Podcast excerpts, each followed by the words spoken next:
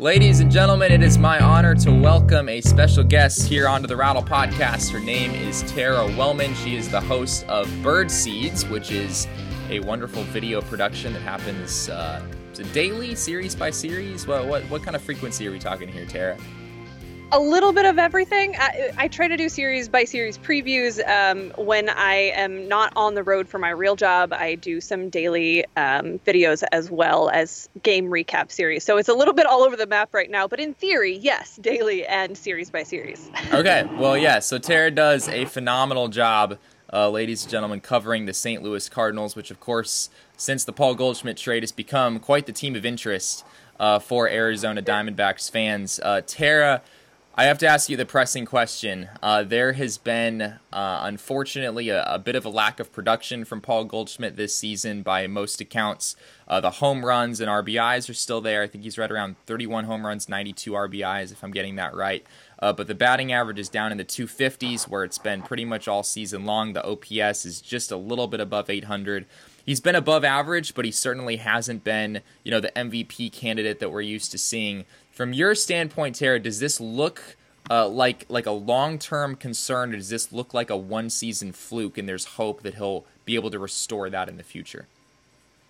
You know, it's been interesting trying to figure that out because, in a lot of ways, whether you're looking at kind of the, the normal counting stats or even some of the deeper peripherals, he looks like the same guy in a lot of respects. He's just not getting the same results. I mean, if you look at just sort of the all inclusive WRC plus, right now it's sitting at 114, yeah. which compared to his career norms of like 130 to 150 plus, it's been a very subpar season. But as you mentioned, some of those key numbers are still there. So it's been a journey watching Paul Goldschmidt this year. He got off to a really, really bad start. He's turned it on much more in the second half, although in sort of a maybe typical Paul Goldschmidt muted sort of way. It hasn't been the the fireworks and heroics all the time, but the numbers are slowly, slowly creeping up, which I think is a good sign. Uh, you know, everyone talks about how that first year with a new team in a new league can be a lot of pressure, it can be a lot of adjustment, it can, you know, produce some down numbers just because of the adjustment period. So I think everyone at this point is hoping that that's it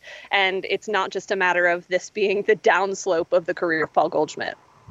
Would you say I'm curious? Would you say there's any any particular part of his game or his strategy at the plate that is like specifically contributed to this issue? Is there anything that that you've noticed that's that you think has been the cause of this?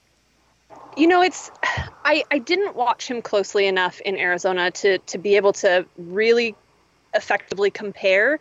But one thing that's been so frustrating this season is the number of O2 counts that start often at bat. And so it's gotten to the point where, you know, it's almost like you kind of feel like, well, just put two strikes on the board before he even steps in the box because that's what's going to happen. so I don't know if it's a matter of, you know, maybe not being aggressive enough against pitchers that he's unfamiliar with, or if it's just kind of what he's always done, it's just not working as well. He's not able to kind of work the count back the other direction. Eh, one thing that he does very well is is work an at bat and he'll see yeah. six seven eight nine 12 15 pitches in an at bat yeah. so it's not necessarily that it's just it feels like more often than not he starts in the hole 0-2 and eh, you know your options are a bit more limited at that point so if there's one thing that i think has been frustrating it's been that because then all too often it results in a strikeout, which you're going to get from Paul Goldschmidt. But, uh, you know, with the bases loaded and, and less than two outs, that's a frustrating outcome for sure. I'm curious, what is what is like kind of the fan perspective on this trade following the you know the trade Luke Weaver, Carson Kelly, Andy Young coming over to the Diamondbacks. Obviously, Luke Weaver and Carson Kelly have had really good seasons, um, not full seasons, but but good seasons when they have been playing. Um, and, and, from a Diamondback standpoint, I think there's a lot of positivity sur- surrounding this trade, but I also haven't gotten the sense that Cardinals fans are, you know, necessarily bashing on this or bashing on the extension or, or bashing on Goldschmidt himself, who, frankly, I don't know how you could bash on Paul Goldschmidt, even if he were performing badly. He's just yeah. a hard person not to like. Um, but yeah, what is what is kind of the, the overarching fan perspective about Paul Goldschmidt right now? I think there was a lot of it's been an interesting process as far as the reactions because it's developed a bit over the course of the season. Initially, when the trade happened, it was like, great, Luke Weaver and Carson Kelly are not really going to factor in. Paul Goldschmidt can be the the boost in the middle of the lineup that they've been looking for really since the departure of, of Albert Pujols in many respects. Huh. Um, so the the the initial reaction was very positive. There was some concern about the fact that it was at the time essentially a rental, and the Cardinals haven't been great in recent history at securing those extensions or uh, much less you know winning a free agency battle of any kind so then when the the extension was announced everyone felt much better about it that they they were getting more for the value that they had let go of in, in Luke Weaver and Carson Kelly. As the season has gone on, there's certainly been some concern that, oh, hold on a second, Paul Goldschmidt's not getting any younger. Maybe he doesn't get better after this year. This is what we're paying for. This is the extension. Maybe it's not so great. There was initially some angst about the fact that the Cardinals traded Luke Voit to the Yankees, and he started off the season on a tear, just hitting bombs all over the place. He could have been the first baseman. I think that has sort of fizzled out a bit as the season has gone on, as most of us expected. So the reaction has been a, a, bit volatile at times based on his performance on the field or, or what has been happening with the team. But you're right, he's a very hard guy not to like.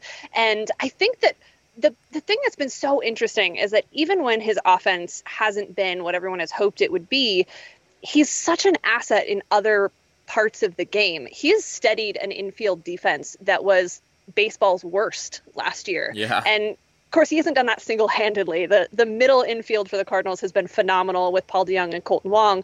Um, but Paul Goldschmidt at first base has has kind of been the anchor of that, and I think a lot of people, myself included, were hoping that that would be the case, that he'd kind of be the steadying Paul Goldschmidt guy uh, on the defensive side as well. And then from everything that I hear, he's such an influence even in conversations with the coaching staff and talking about different techniques or, or, applications of information and, and how to translate that and how to utilize it in really specific and, and maybe different ways.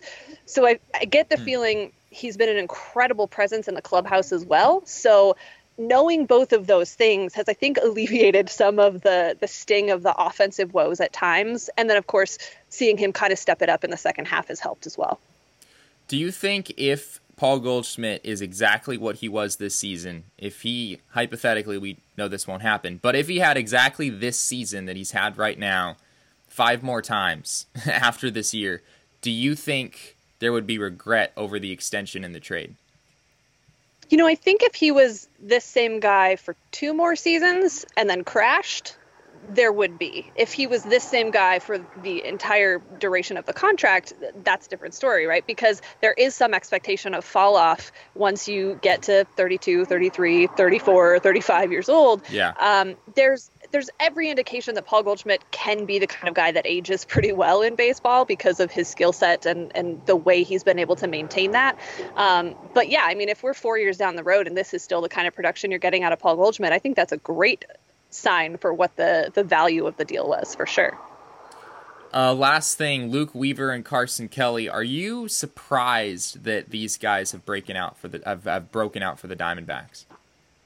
I'm a little bit surprised by the success, not not the success, but by the kind of the extent of the success that Luke Weaver was having before the injury. Not because he's not capable, but because he he was just very inconsistent with the Cardinals. And when he had regular opportunities, some days he'd be the guy that went out and, and gave up one run over seven innings, and other times he'd be out after four. So I wasn't really sure which version of that to expect from him in a new scenario. He didn't end last season particularly well. Um, so I don't know that I'm surprised that, that that stuff is there, but I was a little surprised by the consistency of it.